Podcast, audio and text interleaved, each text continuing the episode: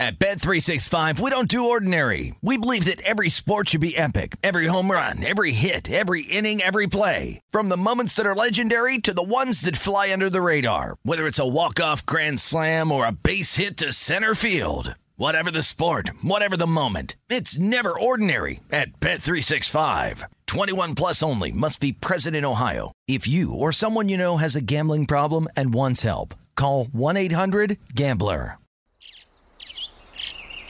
Getting ready to take on spring? Make your first move with the reliable performance and power of STIHL battery tools.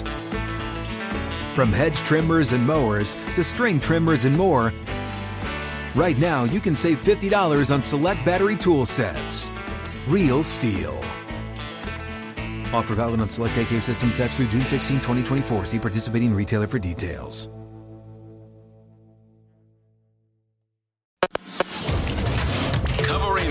Betting landscape from coast to coast. This is Betting Across America on VSIN, the Sports Betting Network.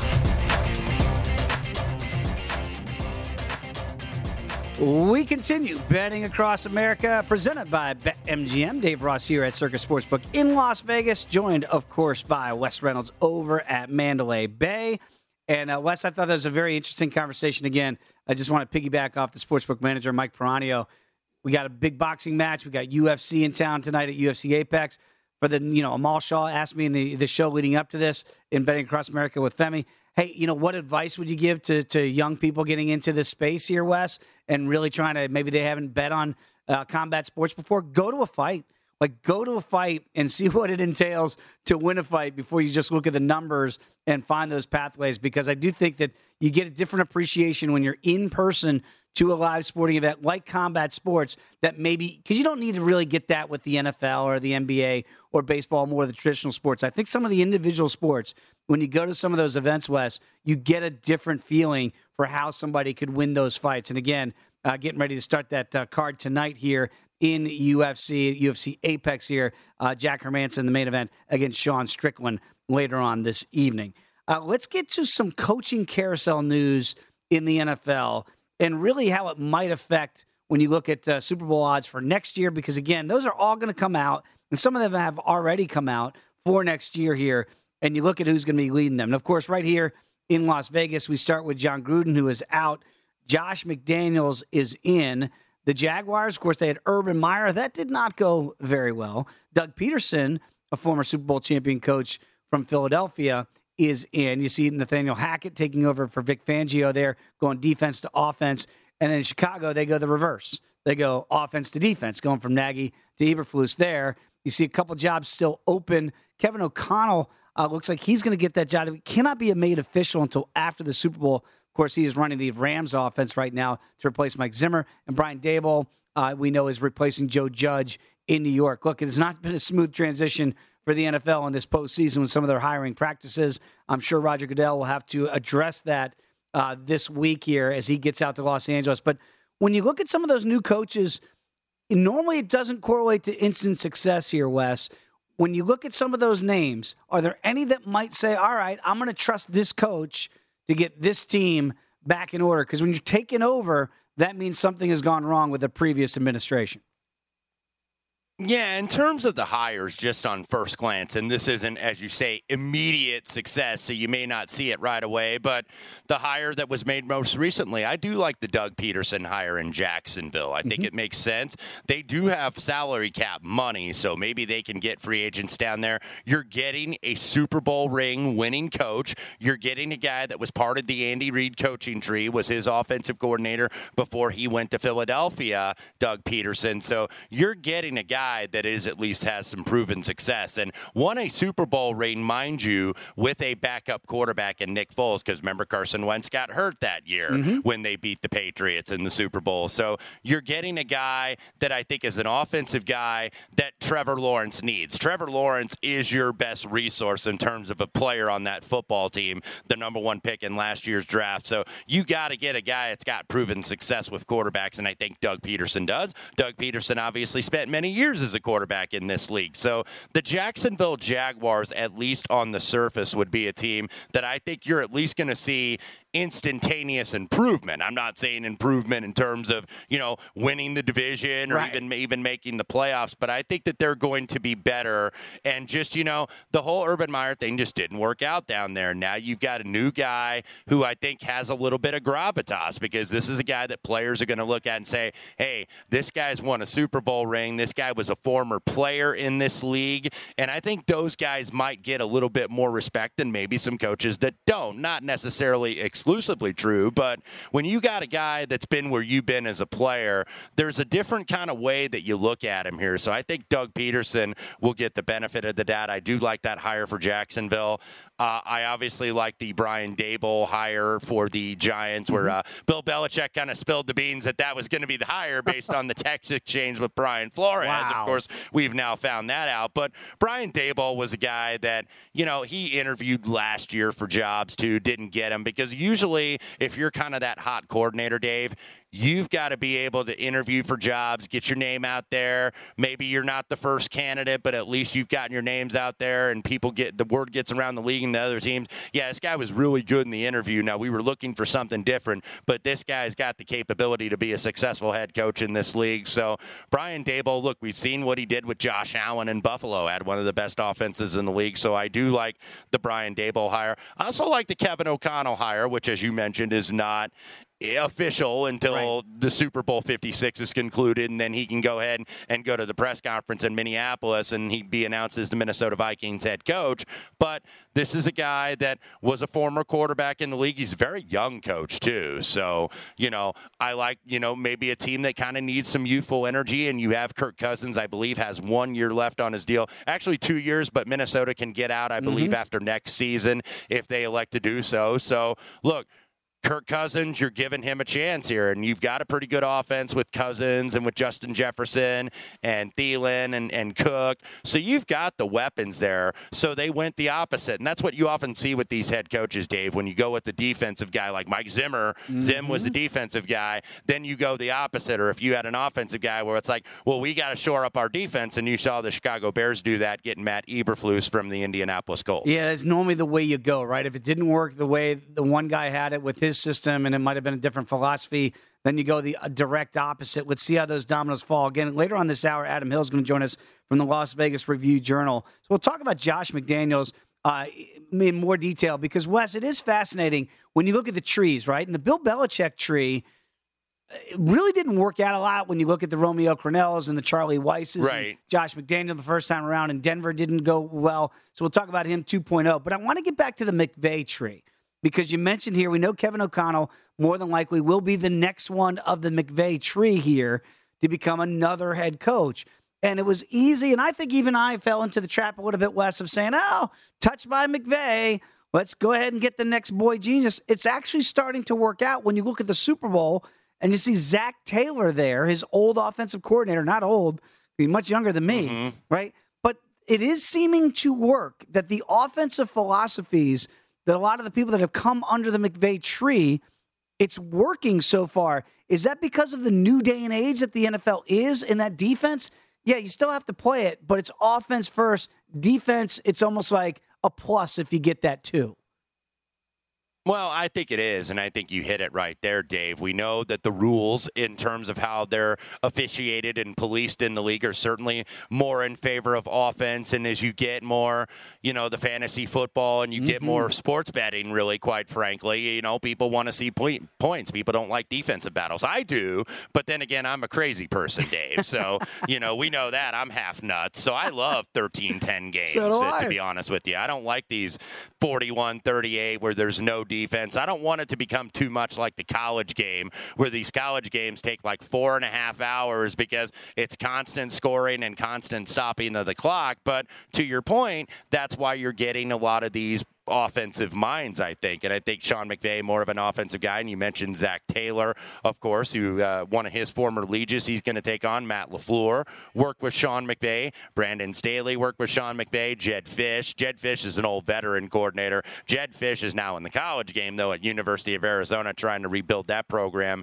down in Tucson. But that's what you're seeing. You're seeing, and a lot of these guys have had immediate success, at least, you know, winning records. Uh, you know, Brandon Staley did, team did have a winning record this year, didn't make the playoffs, but, you know, Zach Taylor now in the Super Bowl. I believe this is just his third season. And then, of course, Matt LaFleur, he has had a lot of success, and Aaron Rodgers certainly has had a lot to do with That's that. right. But I think that there is there is a lot of points there. I mean, and when one guy has success, then you go the other way because what do they often say about the NFL in terms of like what you run or how you operate in certain ways? It is a copycat league. No so if you see one or two guys on that McVay staff have success, then you're going to go that way. When you brought up the Belichick point, though, the thing about some of these guys that have not been as successful leaving the the Jedi Master, if you will, Bill Belichick, is that one time uh, Rick Venturi, who is a former assistant, I remember speaking with him one time. He was on his staff in Cleveland.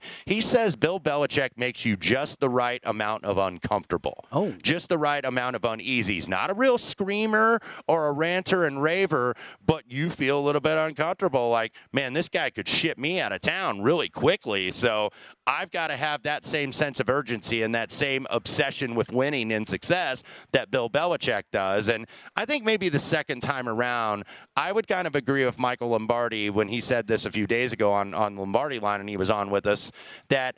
You know, Josh McDaniels, I do think is going to be more prepared this time around to be a head coach. Maybe it was too early and it didn't work out for him in Denver. So go back to the Jedi Master, get some counseling, get some tutelage. I think this time around should be a little bit more successful. Yeah, and again, I I mean, obviously Matt Patricia didn't work out in Detroit, but Mike Vrabel is working out pretty well so far in Tennessee. So there are some levels of success and or disappointment from that Belichick coaching tree. Very quickly, of the six hires so far, and again, we still have three to go. Only one defensive-minded head coach, and that's Matt Eberflus now taking over the Bears. When people are going to start looking at those prop scenarios for next year, those futures rather, and they go Bears to win the North, right? if Aaron Rodgers isn't there, who knows what happens in Green Bay? Do you like Eberflus enough enough coming from the Colts that you think, yeah, we can trust this guy to fix the defense? wasn't that broken, but he's going to make it even better. I think Eberflus is a solid hire there, but obviously the key for the Bears is going to be Justin Fields, who essentially is going to be a full-time rookie starting quarterback. He only had a few starts this year, so you're getting your first year with this guy. The only thing, that, the thing that really has to happen though in Chicago is that you've got to help that offensive line out. You got to protect your best asset, and the Bears did not do a good job of that this year. No, they did not. Again, we'll talk to Adam Hill a little bit later on about the Raiders and Josh McDaniels 2.0 this time around as a second shot at a head coach. When we come back, some wide receiver props that are wide open out there for Super Bowl 56. Wes and I'll break those down. Come on back, Betting Across America on VSiN, the Sports Betting Network. At Bet365, we don't do ordinary. We believe that every sport should be epic. Every home run, every hit, every inning, every play. From the moments that are legendary to the ones that fly under the radar. Whether it's a walk-off grand slam or a base hit to center field. Whatever the sport, whatever the moment. It's never ordinary at Bet365. 21 plus only must be present in Ohio. If you or someone you know has a gambling problem and wants help, call 1-800-GAMBLER. From BBC Radio 4, Britain's biggest paranormal podcast is going on a road trip. I thought in that moment, oh my God, we've summoned something from this board. This is Uncanny USA. He says, Somebody's in the house. And I screamed. Listen to Uncanny USA wherever you get your BBC podcasts, if you dare.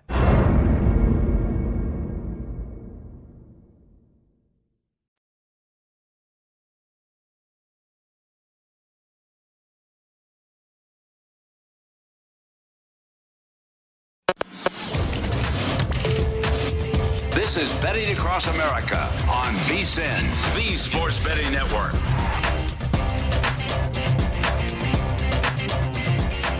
Getting ready to watch the big game? Well, of course you are. We want to make sure VSiN is a part of your plans on Championship Weekend. Next weekend, we're going to have 56 hours of free video coverage on VSiN.com leading up to our sixth annual live big game betcast. It's the biggest game of the year, so make plans now to join the VSiN betting experts before, during, and after all the action on VSiN.com. part of those experts. Wes Reynolds, who joins me right now from Mandalay Bay. I am Dave Ross here at Circa Sportsbook.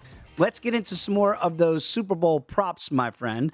And again, when you look at the wide receiver props in specifics, we're always going to narrow in on Cooper Kupp. It's become almost ridiculous when you look at his yardage, right? Because last week before the title game, mm-hmm. I believe it was 100 and a half. And you go, I'm going to take the over on a wide receiver, just booking them for a century mark plus. Yeah, he got it easily. It's even higher for the Super Bowl now, Wes. It's at 102 and a half for the receiving yards prop for Cooper Kupp. The uh, reception number is eight and a half. And again, you can get plus money if you like the over there, plus 105. And the longest reception here, 27 and a half. Before we go down the list here, I just want to start off with Cooper. When does it get too high? When is the number two Big West that you say, you know what? He might get there, but the value's gone? Honestly, it's probably already inflated, to be honest with you. Because, uh, look, uh, I think Kupp is going to be, and I would lean a little bit on that under. I project him a little bit closer to eight receptions, but it is going to, yeah, I, like I said, I would wait on it. It's right now juiced at minus 140. That will see over support because people will bet the Kupp uh, props, I think, really across the board. And look, you're not going to find, I think, a lot of value if you're wanting to go Kupp over. If I was going to go with an over here, and I just still might, I'd go over the longest reception being what was that 27 and a half 27 yards and a I think at minus 120. Yes. Yeah, that's where I would I would be looking at because look, this is not a guy that's really like a deep threat obviously. A lot of his stuff, a lot of his work is underneath. This is not a guy that, you know, you line up on the sideline and say run a go route or a streak route down the sideline and he's going to get a big gain down the field, but he is really good after the catch, getting 6.2 YAC per reception. So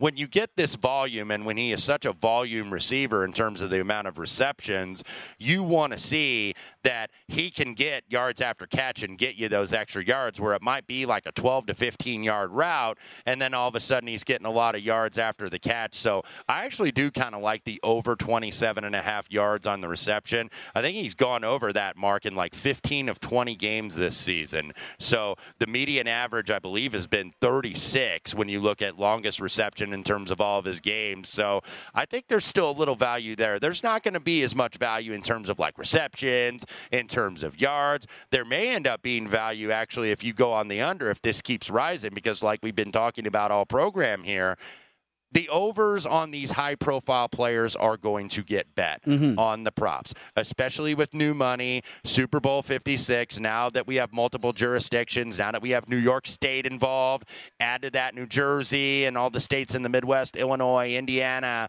and then down south, Louisiana, more and more states getting involved. So you're going to get more handle here, not just in Las Vegas, but across the country. And what are these new betters that have never been able to play legal sports bets before?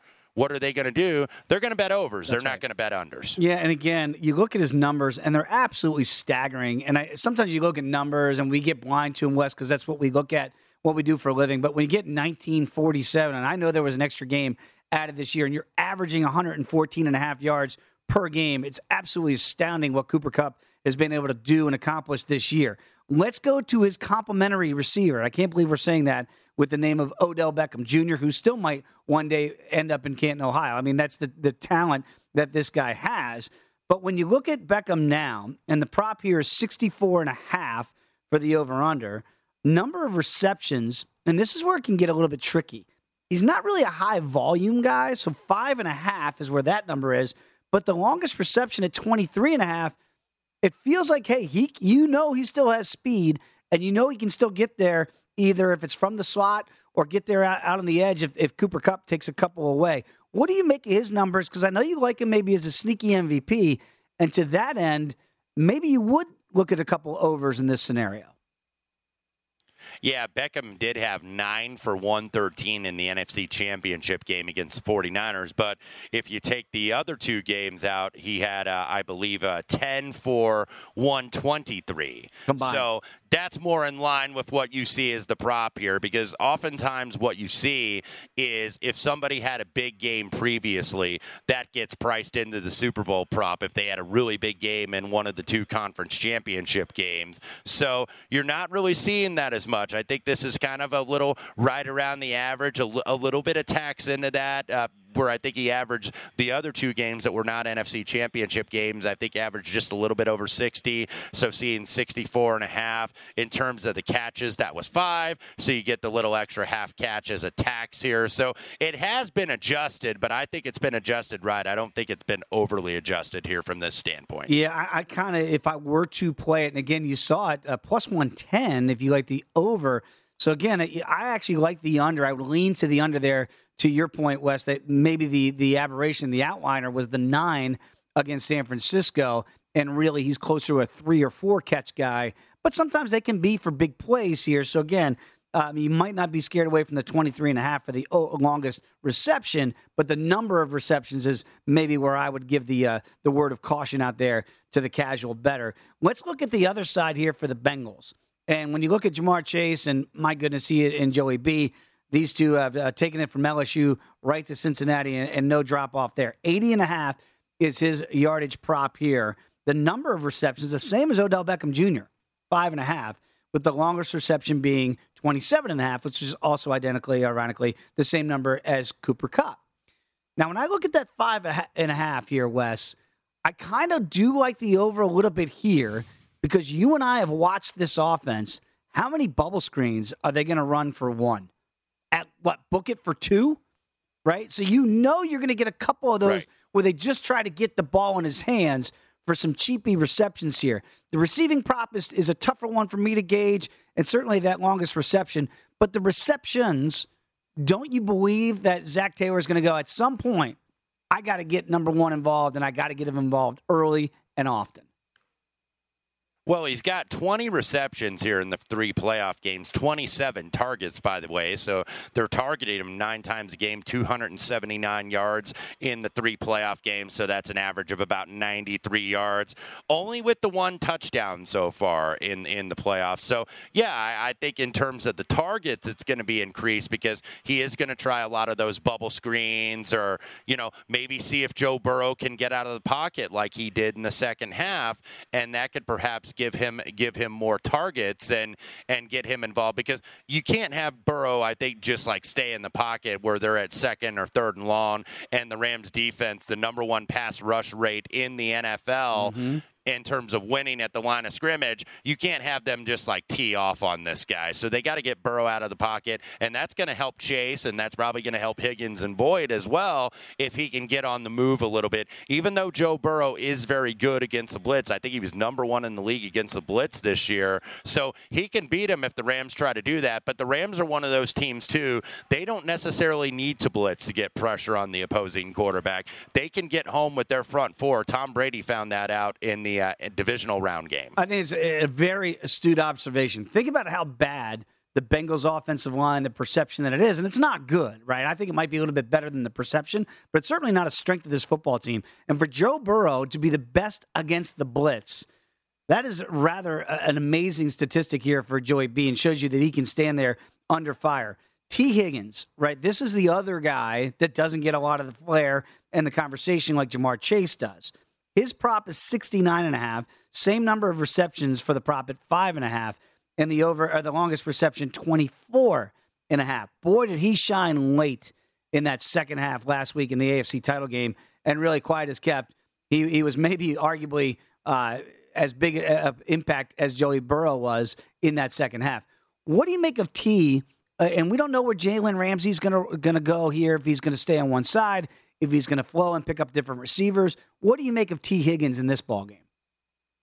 Yeah, and I wonder about that too. And it was Higgins in that AFC Championship game in Kansas City that became the big option and kind of a big play threat down the field. I thought maybe it was going to be Tyler Boyd, but maybe I was a little bit early on Tyler Boyd, and I was a week early. That's kind of what we get with golf futures. It's like you bet a guy, right. and then he doesn't win the week you bet him, and then a week or two weeks later he goes ahead and wins. So maybe this is the time I think for Tyler Boyd because I think now they've kind of went to school on Higgins a little bit, and like you say and that's a very good point by you that Jalen Ramsey could be moving around a little bit. So that's going to open it up perhaps for the number three receiver, that being Tyler Boyd. I'm right there with you. And again, they have such an abundance of really good quality receivers for the Bengals. They'll see see where number five Jalen Ramsey is and maybe go away. So it's really hard to try to navigate it doesn't just mean that Jalen Ramsey is going to be on Ja'Marr Chase. People, I think you'll see him a lot on Tee Higgins as well because again, he was a very stealth weapon that the Chiefs could not account for last week in that AFC title game. Okay, going to take a quick timeout here. When we come back, Adam Hill from the Las Vegas Review Journal is going to join us. We'll talk about Josh McDaniels and maybe the future and some prop scenarios for the Raiders next year if we should start thinking about putting some money on Las Vegas. Come on back, betting across America on VSIN, the Sports Betting Network.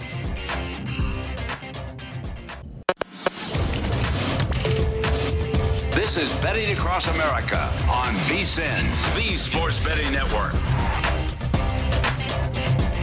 The best place to get all the betting insights for the big game. And right now, you can sign up to get our free big game betting guide. This digital guide gives you trends, strategies, props to watch, and tips from all of our experts. Visit VSIN.com slash Super Bowl to get your free guide and get ready for the biggest football betting action of the year. That is actually an understatement. Cannot wait for Super Sunday next week. Dave Ross here at Circa Sportsbook, rejoined once again by Wes Reynolds over at Mandalay Bay. And it's always a pleasure to have Adam Hill join us from the Las Vegas Review Journal.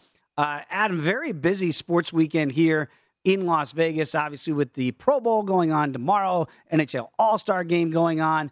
But we do have to start with the signing of Josh McDaniels here as the new head coach of the Las Vegas Raiders, taking over for Jon Gruden. Rich, Rich Bisaccia, by the way, we're hearing reports he might end up in Green Bay. How did this come about, Adam? Because it felt like, you know, maybe Jim Harbaugh out Michigan. Was this the guy they wanted, Mark Davis and company, all along to bring in Josh McDaniels from the Patriots? Yeah, I'll, I'll answer that. I'll just I'll just point out real quick before we start, even that uh, you know, I, I you mentioned the big sports weekend. It's crazy. I'm all over the place and so checking out so many things, which is so fun for Las Vegas to have all this going on.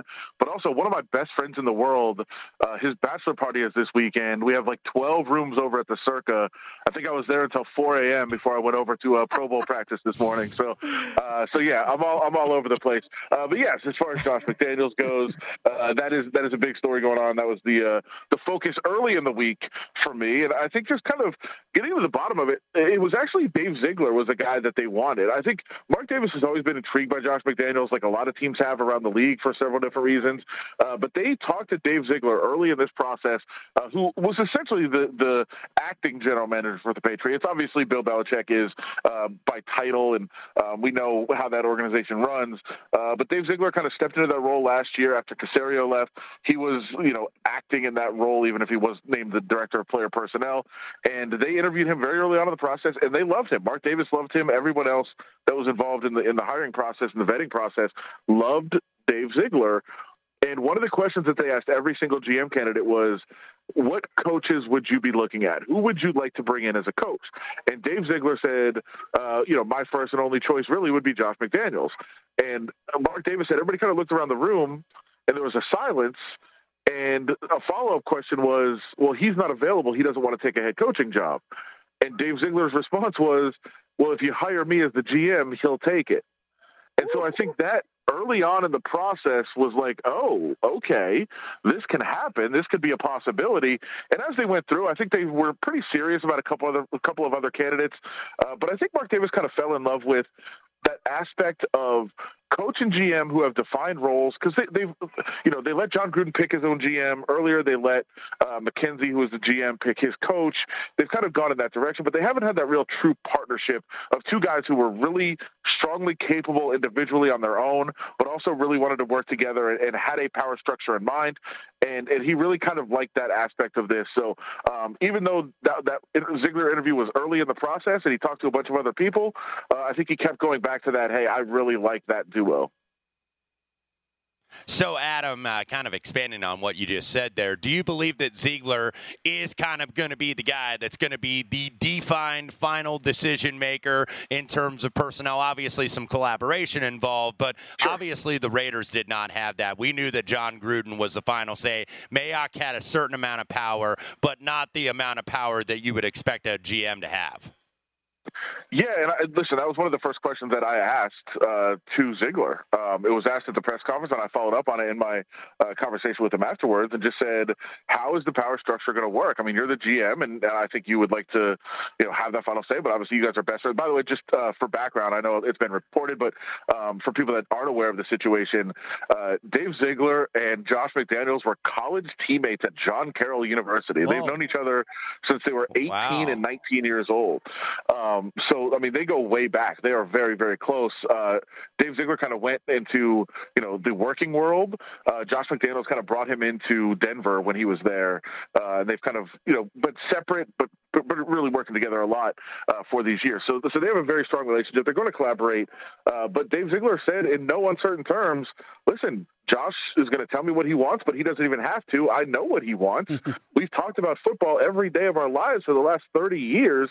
I understand where he's coming from. He understands where I'm coming from. So we'll have those collaborations. But Dave Ziegler said, I am the general manager. I will make the final decision after those conversations are had. And so whether that's just, you know, he's just saying that because that's the press conference and it's what he wants to say and that's what he wants to have out there, or if it's true, I, I kind of believe that it's true that Dave Ziegler will make those decisions. And from what I kind of gather on Josh McDaniels, he doesn't want to make those decisions. I, I, think he wants to just coach football. All right, sounds like a good starting off point here for Las Vegas Raiders fans. Uh, Adam, let's talk a little bit about the quarterback situation because when you do bring in Josh McDaniels, right, we know what he did in New England, and obviously he had Tom Brady there for the majority of his time with the Patriots.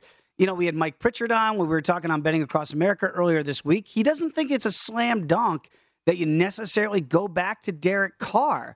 Is there a chance, do you think, Adam, that maybe they go a separate way here at quarterback, or do you think it will be Derek Carr with Josh McDaniels?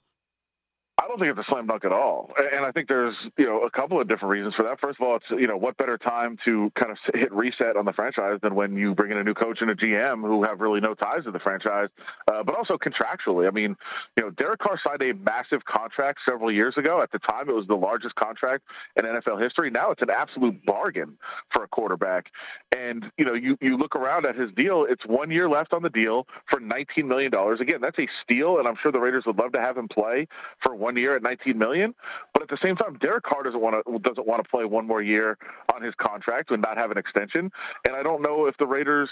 Uh, well, I, I, do know the Raiders are in a situation right now where they can move on from this contract very easily. So it, would be a good time to do it.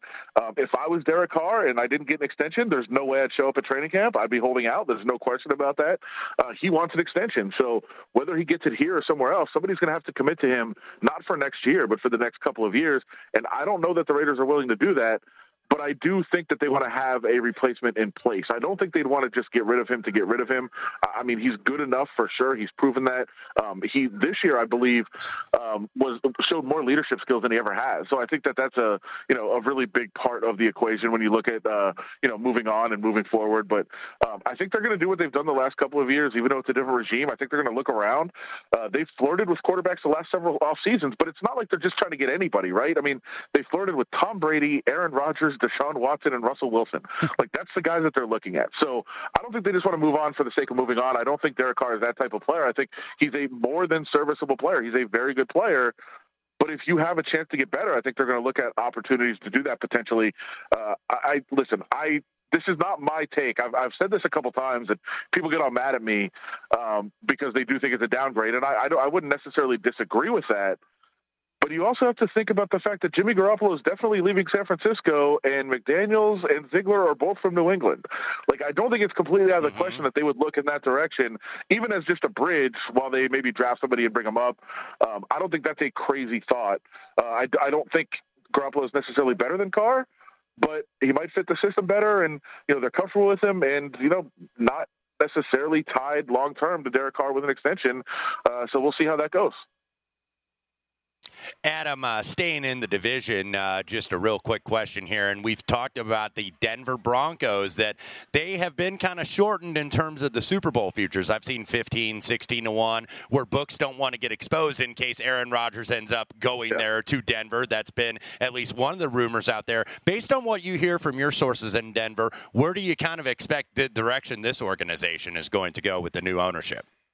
Oh man, it, it's really it's it's kind of interesting that I've had some huge arguments with people from Denver. I have a lot of good friends in the media there, and uh, we like to to talk about it. I think Denver is, is in a really good position everywhere but the quarterback. And obviously, that's the most important position. But I, I think they have weapons all over the place on offense. I still believe in Jerry Jeudy, even though he struggled a little bit with inconsistency. I think he'd be a really good player. I think they got weapons all over the field on offense, and I think they've still got a good defense despite getting rid of you know a big star like Von Miller. I think they've got some good pieces there. I, I think they are more than capable of put, plugging a quarterback in and being a very good team uh, with just a couple of adjustments. Now, people in Denver tell me I'm an idiot and I don't know what I'm talking about, and, and they don't they don't have any talent on the roster. But I think it's tougher to see there's talent there if the quarterback is not playing at a high level. And I think if you brought in a a you know a legit listen, I like Teddy Bridgewater, but he is what he is. I think if you brought in a legitimate top end quarterback, things change very quickly. So yeah, if Aaron Rodgers was there, if Russell Wilson was there, I would look at that team as a, as a true contender. Although anybody in the AFC is really up against it for the next couple of years, it is just a loaded conference. And if I was Aaron Rodgers, I'd be looking for a team in the NFC to play for. Only have 30 seconds left, Adam, but because you are a man about town, and I know the bachelor party is probably still sinking in here, but you were at practice at the Pro Bowl. Can you can you glean anything for this line? I think it's one right now, AFC versus NFC. Uh, the AFC is going to try a fake field goal if that helps anybody with any props anywhere.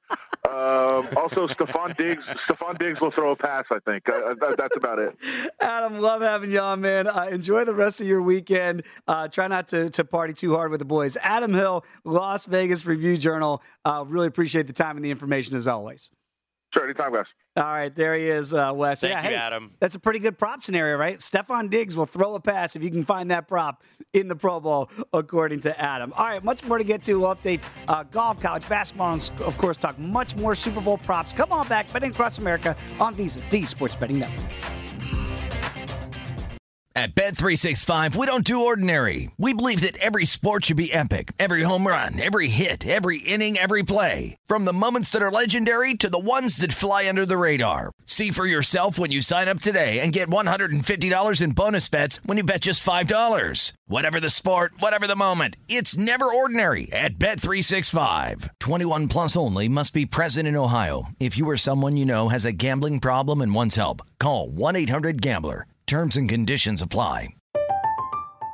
I'm Katya Adler, host of The Global Story. Over the last 25 years, I've covered conflicts in the Middle East, political and economic crises in Europe, drug cartels in Mexico.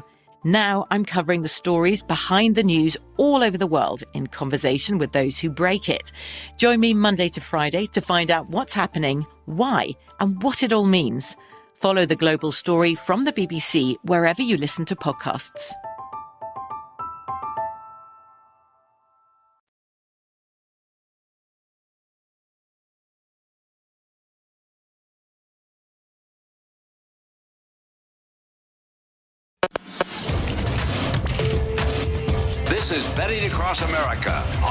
The Sports Betting Network. Action you need is at BetMGM. Sign up now using the bonus code VSIN1000 and your first wager is risk-free up to $1,000. When you register with BetMGM, you're also going to get instant access to a variety of parlay selection features, live betting options, player props, and daily boosted odds specials. Simply download the BetMGM app or go to BetMGM.com. And enter the bonus code VSIN1000 to make your first wager risk-free up to $1,000. Eligibility restrictions do apply. Visit BetMGM.com for terms and conditions. Must be 21 years of age or older to wager. New customer offer. All promotions are subject to qualification and eligibility requirements. Rewards issued as non-withdrawable free bets or site credit. Free bets expire seven days from issuance. Please gamble responsibly. If you have a problem, call 1-800-GAMBLER. Promotional offer not available in Nevada. Dave Ross here at Circa Sportsbook, joined once again by Wes Reynolds over at Mandalay Bay. And Wes, again, as we get eight days away, I cannot believe it, from the final regular season, well, championship game of the year here before we get to the regular season in 2022. Let's talk about Rams' first TD score and the props associated with that. Now, Cooper Kupp obviously is going to be the shortest number on the board at plus 320 because obviously when you look for MVP, it's quarterback, quarterback, and then Cooper Kupp. So you can understand why that is. Cam Akers, who's had some trouble with ball security here, as we saw in Tampa Bay, plus 500 to get that first touchdown for the Rams. OBJ at plus 600. Then you go to Sony Michel, which actually intrigues me more than Cam Akers in a goal line situation, maybe somebody they trust more. Mm-hmm. And then you get to Tyler Higbee there, and we're assuming that he's going to be able to play in this one at plus 900. Kendall Blanton, another tight end at 10 to 1, not that much further off the board, and Van Jefferson at 10 to 1. And then you go special teams. Uh, they don't score a touchdown, and or Matthew Stafford on a potential sneak scenario.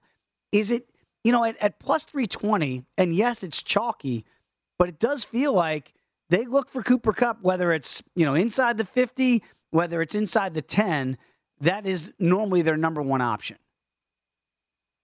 Yeah, and uh, if you look at uh, what we've seen so far, Kupp did get the first down touchdown, by the way, last week in the NFC Championship game. It's been three different guys so far in the playoffs of the Rams. It was Odell Beckham against uh, the Arizona Cardinals, and then it was the long shot Kendall Blanton, who I believe that was his first touchdown of the season so far. So keep in mind if you're playing some of that Kendall Blanton, it's like I don't know if they like just discovered him and he's just this revelation right now where they're going to throw to him all the time. So there's a reason why he's still a longer price. But to your point here, if I was going first TD score just on the Rams side, I would look at Michel in terms of goal line situation. He's a little bit more sure handed with the ball. We remember that Cam Akers, uh, by the way, did fumble twice against yes. the uh, Tampa Bay Buccaneers in that divisional round. And Akers did get a lot of the early carries, though in that game. Uh, but he only ended up with 13 carries for 48 yards, and he had most of those yards in the first half. So that's something also to look at to see that maybe, you know, Michel is going to get a little bit more uses than you think, because it, it, was very much one sided for Akers the first time against Tampa Bay in that uh, playoff game where he had 24 carries and Michel hardly touched the ball. Last week it was Akers 13 for 48, Michel 10 for 16.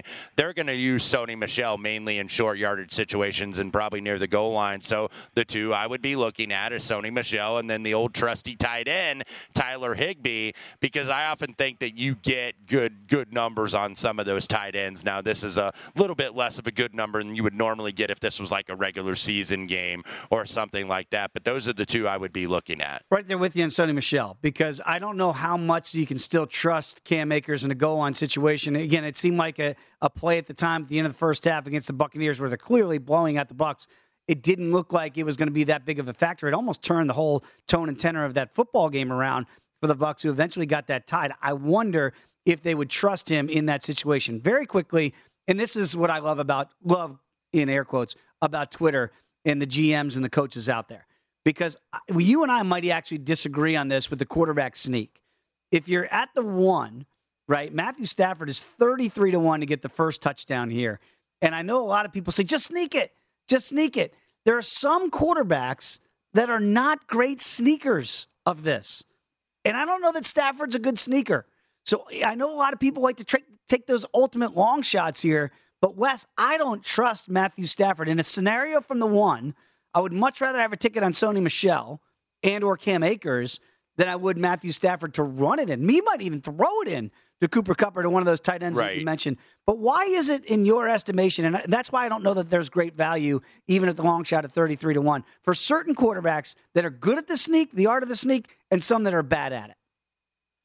Right, and and look, I don't think Stafford is one of the better sneakers in the league either. And look, uh, I lived in Indianapolis for, for a long time and saw Peyton Manning. Peyton Manning wasn't exactly a sneaker either no. in these spots. Uh, but you know, and then your smaller quarterbacks too, like like Brees and the like. Obviously, Stafford's got some size to him, but when I've got like a real giant quarterback, I'm one of those amongst the uh, cacophony of voices that say, "Yeah, sneak it." When you've got Justin Herbert, who's like right. you know six foot seven, or a Trevor Lawrence, or a really big, giant, strong quarterback, and I think Joe Burrow's got some size, and he's also got some athleticism and really good vision as well. So Burrow, I think, really the the much better better sneaker, you would say, than like a Matthew Stafford. But yeah, not everybody masters the art of the sneak. Somehow it seemed like for so many years only Tom Brady figured this out. Like he was the only guy Tom Brady? that could run a quarterback sneak. But yeah, how, how does he get right. to, get to, like Tom Brady should be the antithesis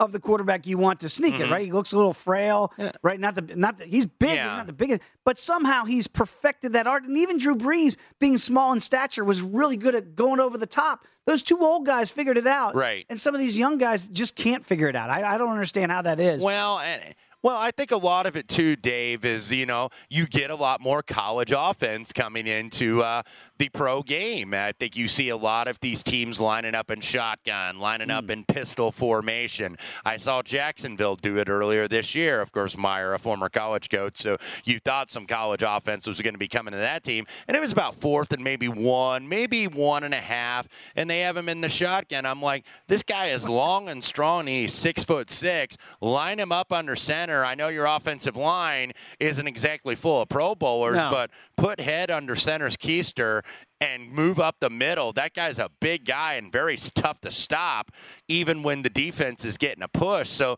yeah, I don't like these teams that do the. Uh, that's one of the pet peeves of mine in terms of offense in the NFL and in college as well. When these teams go shotgun on like fourth and short, get under center. Trust your offensive line to get a push. If they get beat up front, then they get beat up front. Then you chew them as they're coming off the field. But yeah, I, I don't like this. You know, where you always feel like you got to trick them, Dave. And I I, think too many of these coaches kind of try to do that in a fourth and one situation. And when you've got these speedy guys, and look, the Rams defense, yeah, these are big guys on the D line, but the Aaron Donalds of the world, they got a lot of speed Mm-hmm. and a lot of quickness kind of in that little five yard. That's why when you go to the combine in February, they always do like those little 10 yard shuttle runs, Mm-hmm. and they're always looking at that time because they're especially looking at defensive linemen, offensive linemen, linebackers. Those are the times that they really care about because you got to run in a very short span here. So when you got to when you're measuring twitch and when you're measuring speed, you know that twitch off the line as soon as the ball is snapped and just getting that timing down. So that's why you know I don't. Some guys are just good at sneaking here, and some guys just have good vision, and some guys you don't want to do that. And I think a lot of coaches too worry about that Mahomes factor. If Yes. you remember uh, the previous season where he got hurt on that sneak, and they had to throw in Chad Henne to go ahead and close out the game against the Cleveland Browns, and obviously a playoff game is an elimination game, and you don't necessarily want that scenario. You hope your backup is ready, and Chad Henne was, but that's why I think like the Chiefs, you don't see Mahomes really do that. And I know he's not a really tall guy, but you don't really see him sneak very often. Yeah, totally uh, agree on that assessment. Again, we're, we're, when we come back, we will talk a little bit more about the Bengals because Joe Burrow is twenty to one to get the first touchdown uh, if he was going to sneak one in for the Bengals. But so let's stay with the Rams here uh, to, to finish off this conversation. We talked about the tight ends here, and again, we're assuming that Tyler Higbee is going to be closer to one hundred percent uh, in this uh, in this championship game. But how about the, the Odell Beckham Jr. one? You mentioned that he got the first touchdown last week or against Arizona in the first round of the playoffs. Is he now becoming a potential goal line guy here, or you think of Odell maybe taking the top off the defense at plus six hundred? Any value there for OBJ? I, you know, there could be, and I and I think that they've done a good job getting him involved, obviously. And uh, Beckham, yeah, he was the first guy in the Cardinals game. It was Kupp last week, but you know. Kupp is going to do like a lot of the dirty work, the underneath in terms of uh, getting the yards after catch, and he's old reliable. And you know, Odell Beckham, I think, is understand that he, he hasn't really haven't really heard him complain about, hey, why is this guy getting all of this? It's like, okay, I'm going to do my job and contribute to the team and see if I can get a Super Bowl ring here and keep my mouth shut about it. And I think he's done a very good job. And I think, quite frankly, Stafford has gotten him involved enough and gotten him the targets, get him the ball, let him make some plays in space. So, yeah, you absolutely could see it. We've seen Kupp, Beckham, and then the long shot for the Rams, Blanton, who I don't think that lightning's going to strike twice for Kendall Blanton here. No, again, all those through the air for their first touchdowns so far in the postseason. All right, when we come back, we will talk about the Bengals and their first touchdown score props. And also, is there an angle to the Pro Bowl? Wes Reynolds will break that down. Come on back. It's VSiN, the Sports Betting Network. At Bet365, we don't do ordinary. We believe that every sport should be epic. Every home run, every hit, every inning, every play. From the moments that are legendary to the ones that fly under the radar. See for yourself when you sign up today and get $150 in bonus bets when you bet just $5. Whatever the sport, whatever the moment, it's never ordinary at Bet365. 21 plus only must be present in Ohio. If you or someone you know has a gambling problem and wants help, call 1-800-GAMBLER. Terms and conditions apply. I'm Katya Adler, host of The Global Story. Over the last 25 years, I've covered conflicts in the Middle East, political and economic crises in Europe, drug cartels in Mexico. Now I'm covering the stories behind the news all over the world in conversation with those who break it. Join me Monday to Friday to find out what's happening, why, and what it all means. Follow the global story from the BBC wherever you listen to podcasts.